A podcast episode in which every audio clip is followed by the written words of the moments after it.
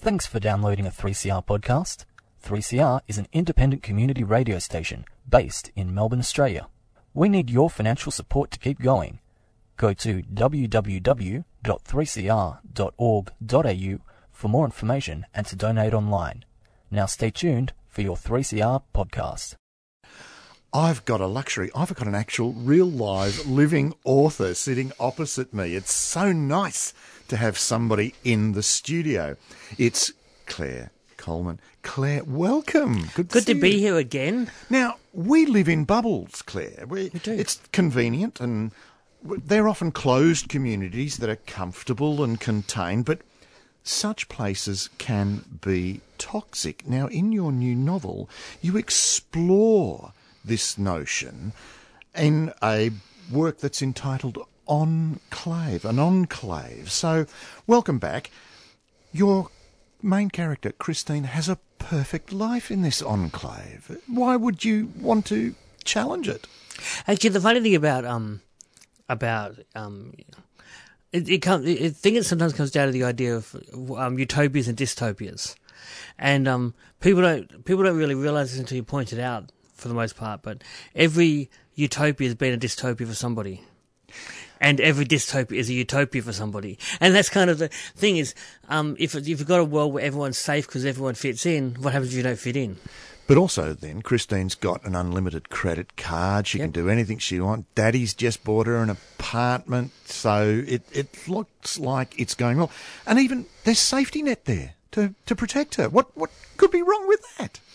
Well, yeah, that, I mean that's the issue, isn't it? And of course, um, when we, when people think about the the kind of modern idea of being protected by their devices, we are we are to an extent protected by our iPhones, for example, but they're also watching us. That's like- It's a double edged sword. So safety net provides everything she needs. She gets if she wants to buy something, it sends her information, but it's based on everything she's selected before. So she's never challenged. And the interesting thing is she has an ex schoolmate, Jack, and safety net can't predict her desire or interest or longing to reconnect. Yeah, and also, I mean, um, it's this weird situation where yeah, Jack Jack is missing, and um, safety net, although it knows everything, can't find him, which is really a bizarre. We should think about it as bizarre. Um, it's like these days you can find anybody. But moreover, it can't predict her inner Yes. desire. And well, that's right. And and I suppose it comes down. It's a little known fact that I um, my university studies were in artificial intelligence. I have a an honours degree in AI theory um, from La Trobe Uni. It's not, no, it's not it's not a secret, but I don't talk about it much. And um, the the fact is that it's really is um, it's algorithms are really smart, and AI algorithms are really smart at predicting what you're going to want to do or buy or or where you're going to go but they're not very very smart at um, predicting anything that's never turned up on the computer. The computer needs to know it needs it needs the information, or it doesn't cover it. Is what they call the garbage in, garbage out theory. which You put garbage in, you get garbage out. But the other difficulty is this is so close to where we are now. Ostensibly, this novel set in the future, but it's so current, so relevant in that regard. Well, yeah, it is, and um, it's it's really weird. There's levels of surveillance we undertake willingly now that would have freaked us out 20 years ago. I remember 20 years ago, if you, if you said, if, if somebody said your phone knows where you are and can therefore tell, um, you know, tell, for example, um, your um, Google Maps can tell you how many people are in a, in a, a restaurant right now. It can say there are, it's crowded, it's full, no seats available. And the way, reason it can do that is because it knows how many phones are in there, right? Which, if you think about that, that's terrifying. And yet we put up with it. We actually want it. But then Christine meets Sienna, Yes. a servant. But now, virtually overnight, or virtually immediately, Christine becomes imme- uh, immediately an outcast. It is absolute and permanent. What's the problem with Sienna? Well, the two problems with Sienna, um, one of the, the main, but the biggest problem with Sienna is that she's um, black, and um, Christine's class aren't allowed to mix with black people at all. Um, all the servants are, and that was kind of um, that that idea in in um, Enclave of all the servant class being people of color and all the wealthy people being white, that has a historical precedent, in that. Um, there's theories about the, idea of race. That race was invented so people knew who the slaves were and who the and who the um, slave owners were, and that so that's really um, Sienna is is black and she's a servant, which both are very bad things. But also, Christine desires a relationship. Yes, with a relationship with a woman, which Yeah. in a in a um, socio-political kind of far right enclave probably well isn't really acceptable, is it? So she basically um, thoroughly screwed up, really. But her own parents throw her out. Yes. And and basically the unlimited credit card is gone. But overnight things have changed and I cannot help thinking, and we may be getting off the novel slightly in terms of, of the storyline, but parallels with what's going on today. The USA. Overnight, abortion was legal, now it's not, and people are made outcast. Well, and it's also, um, and that sort of thing with abortion, that's similar to what happened in the novel The Handmaid's Tale. And, and you you see a bit of it in the, in the, um, TV show, but in the novel it's described exactly how quick it is that overnight change the government and they, um, ban women from earning money. Straight away. And then they start eroding other rights. Well, that's how quick it can happen. And that, that is, it is that quick. And, and in, of course the abortion rights, not just that people, women have lost the right to abortion, some states that didn't really. There's, the weird thing about that is there are states in the USA that aren't anti, that the government aren't anti-abortion, but they have abortion statutes in the law that haven't that haven't been enforced for 50 years because of Roe versus Wade, and then suddenly they've got these laws that they didn't have to um, get rid of, and now they do. trigger laws that automatically. But look, it's reassuring in your novel that we have Melbourne. What's going on in Melbourne? Well, the the um, Melbourne in Enclave is um, it's it's a kind of utopia, but it's not a, a world where um, any any new technology is has saved us or anything. It's the it's what it is. It's uh, what happens if we have the will to change, and that's what it's about. It's a, it's about um, the, thinking about how you can improve the world. It's it's got it's, everything we've got now, but stopping being idiots about it. But also, then you come up with things that we've actually touched on. Melbourne has a universal wage in this novel, which is something we that got us through the pandemic. And the funny thing is that most of that novel was written before the pandemic, so it's like I guess yeah, the universe, the everyone getting a um money pandemic. Yes, Refugee support. Yeah, The- uh, really. Um, if you think about it, um, refugee support is something that that we all instinctively know is right, and yet we The way we go about it is is, wrong. So we all know that refugees, Yeah. people fleeing danger in their own countries, should be given safety. That, that we all know that, but yet we don't. Yeah, don't do it. Definitely. Access to education. So Christine, having been expelled from the walled city, finds herself able to get into Melbourne and finds all of these other offerings. But it's interesting then, we get onto this concept of enclaves. I'm not going to give away the end of the story by saying what happened to uh, Christine and like. Several organisations have established walled enclaves where only the people they consider the right types are allowed to live. Government policies and laws at the time made it possible. Some of them are planned gated suburbs, others are religious and cult compounds. But you also touch on the fact that these enclaves are limited. Hmm. Well, the, the, uh, uh, if you think about um, in our society now, if somebody went off and built a, a walled city um, to, to protect themselves, we can certainly assume that to an extent the rest of us wouldn't really um, give them access to our resources because we wouldn't want to. We'd go, well, you know, we're improving our world. Why should we give it to these people who don't want to be a part of us? And I suppose that that in a way is what what causes a lot of the conflict in the novel. This the difference between people who um, want equality for everyone and those that don't, and people who um, don't want equality, wanting um, to have all the the resources that come from a more equal society. But some of these walls now that we're building are not necessarily physical walls, No. they're technological. Or Walls the and the walls well. in our heads as well. Yeah. And the um um the the, the thing about um, SafeTown is it's it's kind of like the siloing in on social media where people block everyone they disagree with and they only hear um, they only hear stuff from from the people like them, so they they become increasingly isolated in their opinions, which is something I'm really against. So I go out of my way to, for example, on on Twitter, I don't block um, most people, even if they're complete and utter assholes. I think we can say that on 3CR. That's all right. But yes, the limits, and in fact, there's a sort of reaction then to those those limits, and, and if you wall in your thinking, you are preventing other new ideas. I mean, even the technology is hmm. better on the outside eventually, and all of these sorts of things. But the overarching idea or theme behind this is William Butler Yeats. And you appeal to that poem at the very start of the book in The Second Coming, um, which is, and I'll just open the page and read it. Turning and turning in the widening gyre, the falcon cannot hear the falconer. Things fall apart. The centre cannot hold. Mere anarchy is loosed upon the world.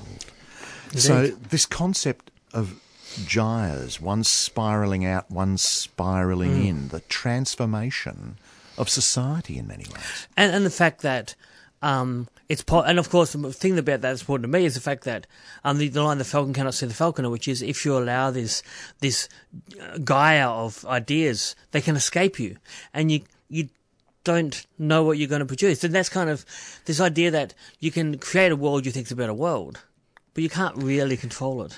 Well, also, it, everything has its day. So an idea sort of takes over a community or a society. It's great for the moment, and yet as it expands, it loses its relevancy. Yep. There are those that still try to hold on to it, but then it sort of becomes. Uh, well, how would you describe it? Something that you cannot control. It beca- it becomes a limitation. It's Yeah. it's like um um religious freedom in some place. They they go for this per, this over the top idea of religious freedom, and then eventually that becomes turns into something else, like suppressing people of other religions, and they kind of lose track of. Or in America with gun rights, they've um they've got this idea of gun rights to protect yourself, and now it's turned into a real pathology.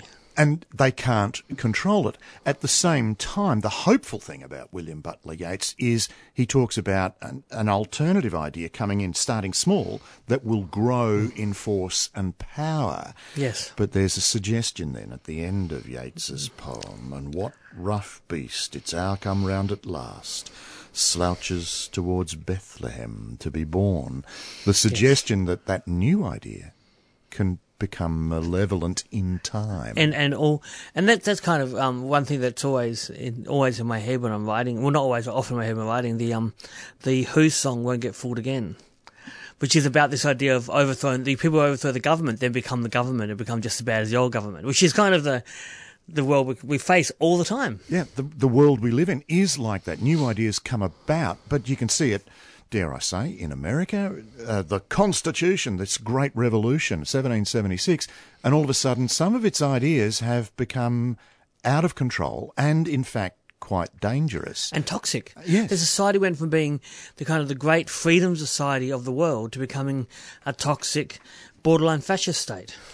Claire, unfortunately, there's so much more we could talk about where Enclave is concerned, but I'm afraid I'm going to have to bring the interview to a close.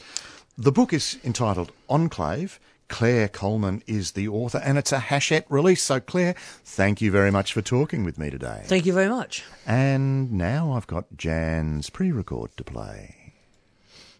You grow up in a family, brothers, sisters, mum and dad.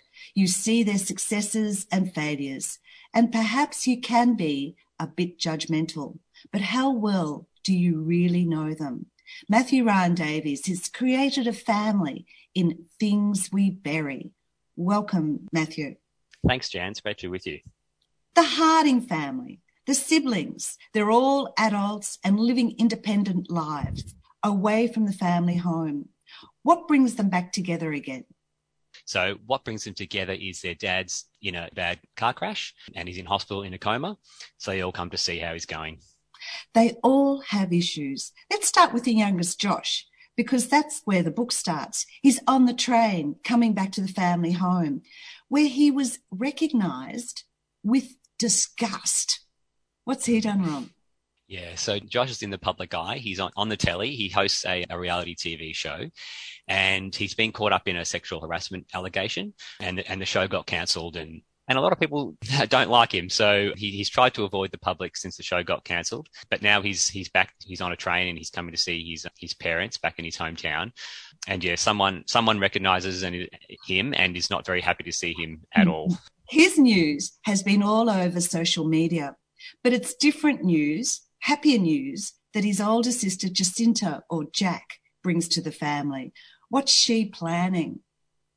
So Jack, she hasn't been very involved with her family for, for a long time since she moved out of the hometown when she was 18, been in and out of relationships. And all of a sudden she comes home with this news that she's engaged. Um, no one even knew she was seeing someone seriously. So she, she springs that on them. And that's, yes, happy news, but sort of surprising and in a little way, a relief to her family, I think. And the oldest son, Dane, never really got to plan anything. His plans to go to uni many years earlier were nullified with a shotgun marriage and the necessity to work. What work is Dane involved in? So he's working in the family business. The family have a construction business uh, in town, and yeah, it was as you said, it was never his intention to to join that business, but circumstances meant he had to had to get a job. He couldn't go off and, and do the study that he wanted to, so he started working in the family business, and he's kind of been stuck there for the twenty years that have passed since then. Well, their dad, Stephen Harding, as you say, has got a construction company, and he's doing his first big property development, six stories, 48 unit apartment block with Lee as the project manager, not Dane. Why is that? Well, we get the sense as we go through the story that Stephen doesn't really not, not, not trust not trust Dane, but it doesn't really see him as a, as a leader in the business. There is someone else in the business, Lee, as you mentioned, and he's very career motivated, and he sees Dane as, as a bit of a threat, which is kind of a funny thing considering Dane is sort of planning on the side to, to leave the business. He doesn't want to stay in the business, but he hasn't told his father this. And now that his dad is in hospital in a coma, Dane really has to step up and, and, and take the reins, and that causes some friction with, with Lee. Dane must now make the final decisions and sign off on contracts, but he's concerned. And this project is also splitting the town. Well, it's splitting the town because to build this low-rise apartment block, it's the first in this town of Pent. So it's kind of, kind of a landmark event for the town. The problem is they need to pull down a church to do it. They need to pull down a 150-year-old Catholic church in the town. So a lot of people are attached to that church. A lot of people have had obviously weddings and, and, and baptisms and funerals and, and, that there. And there has been some issues with the church, bit of bit of controversy. And so the town is split. You know, they want to see progress, they want to see Pent move forward, but then there are a lot of people who who don't want to see the church go, and one of them is Dane, which just cause, causes a lot more conflict. This is where I thought the title was rather interesting.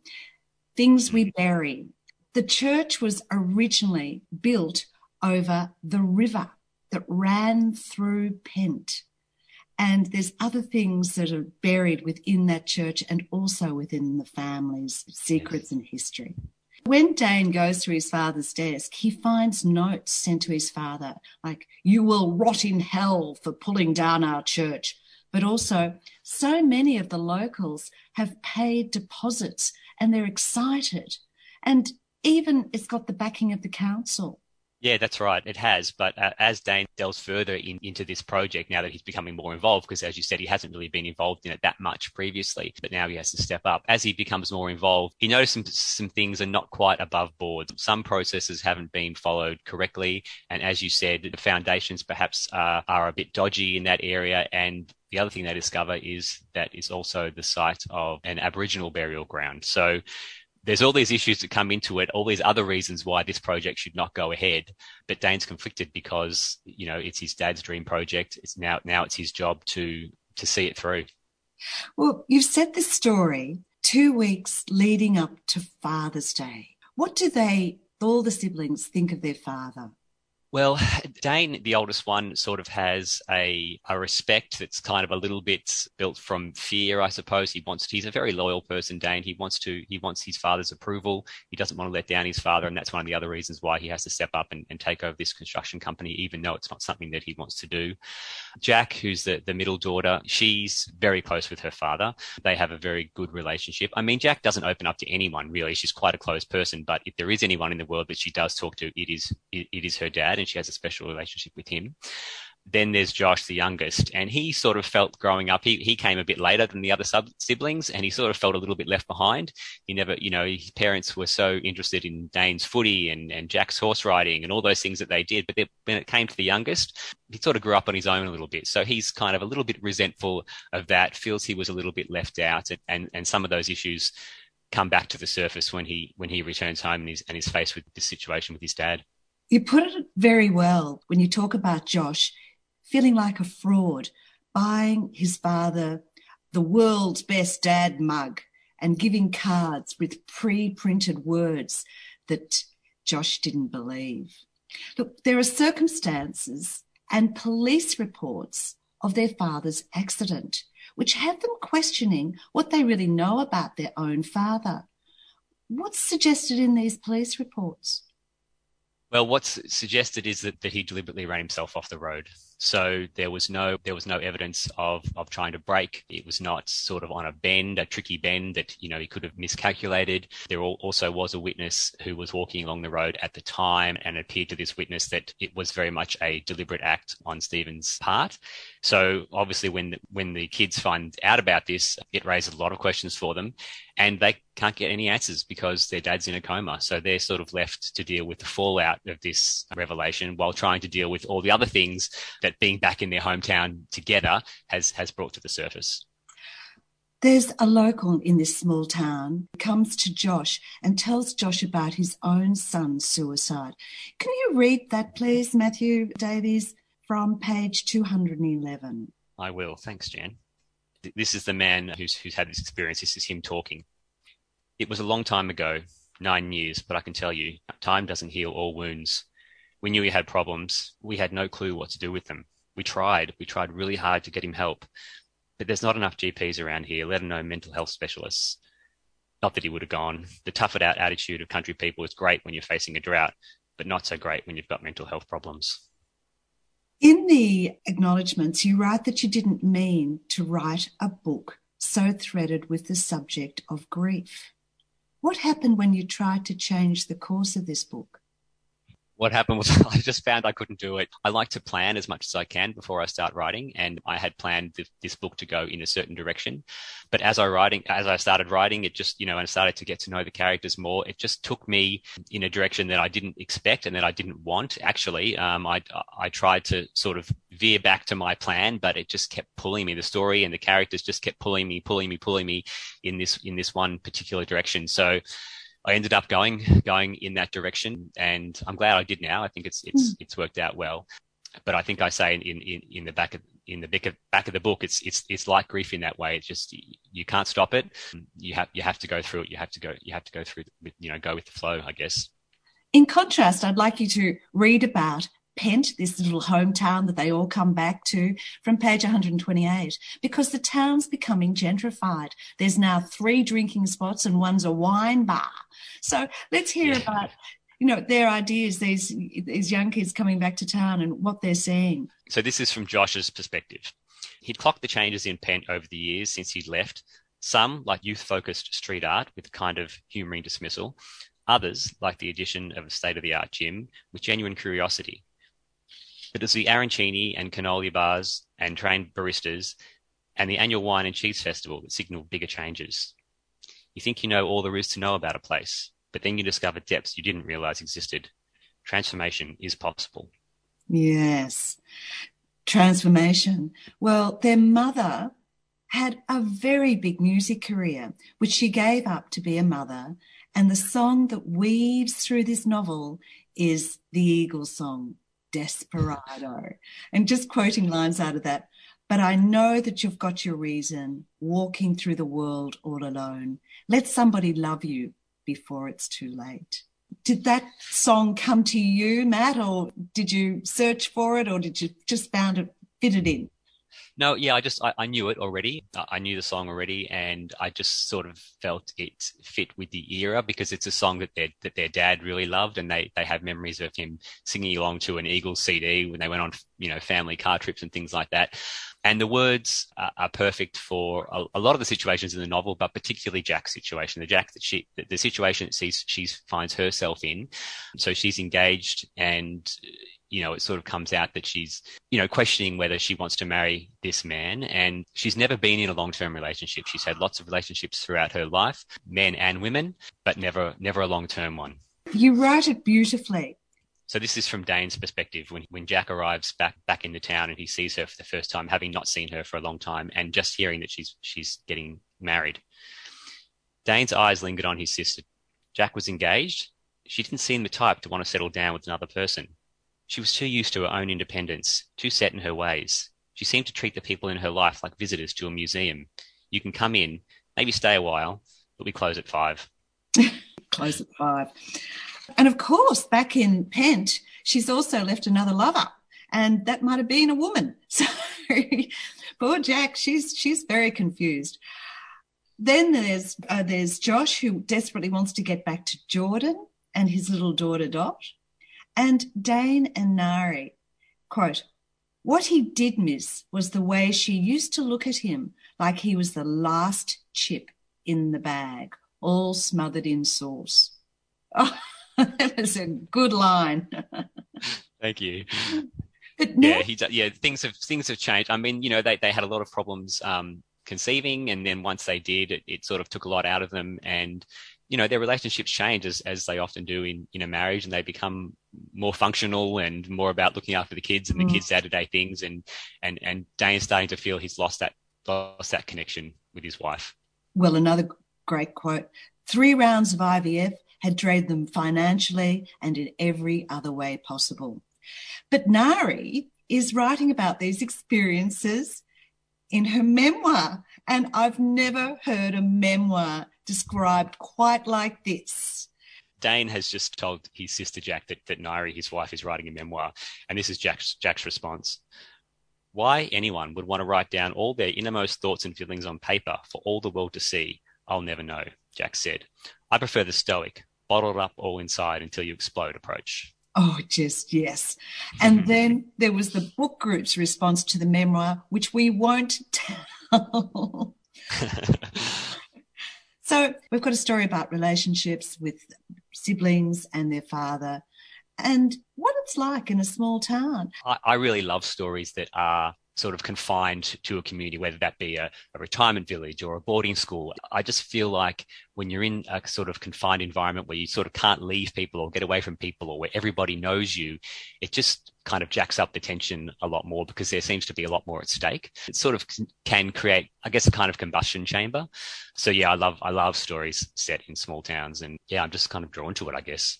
Their father's car accident brings adult siblings home and they question what they know about their father and what do they know about each other and themselves in Matthew Ryan Davies' Things We Bury. Thank you very much, Matthew. Thanks, Jan. It's been great. Thank you.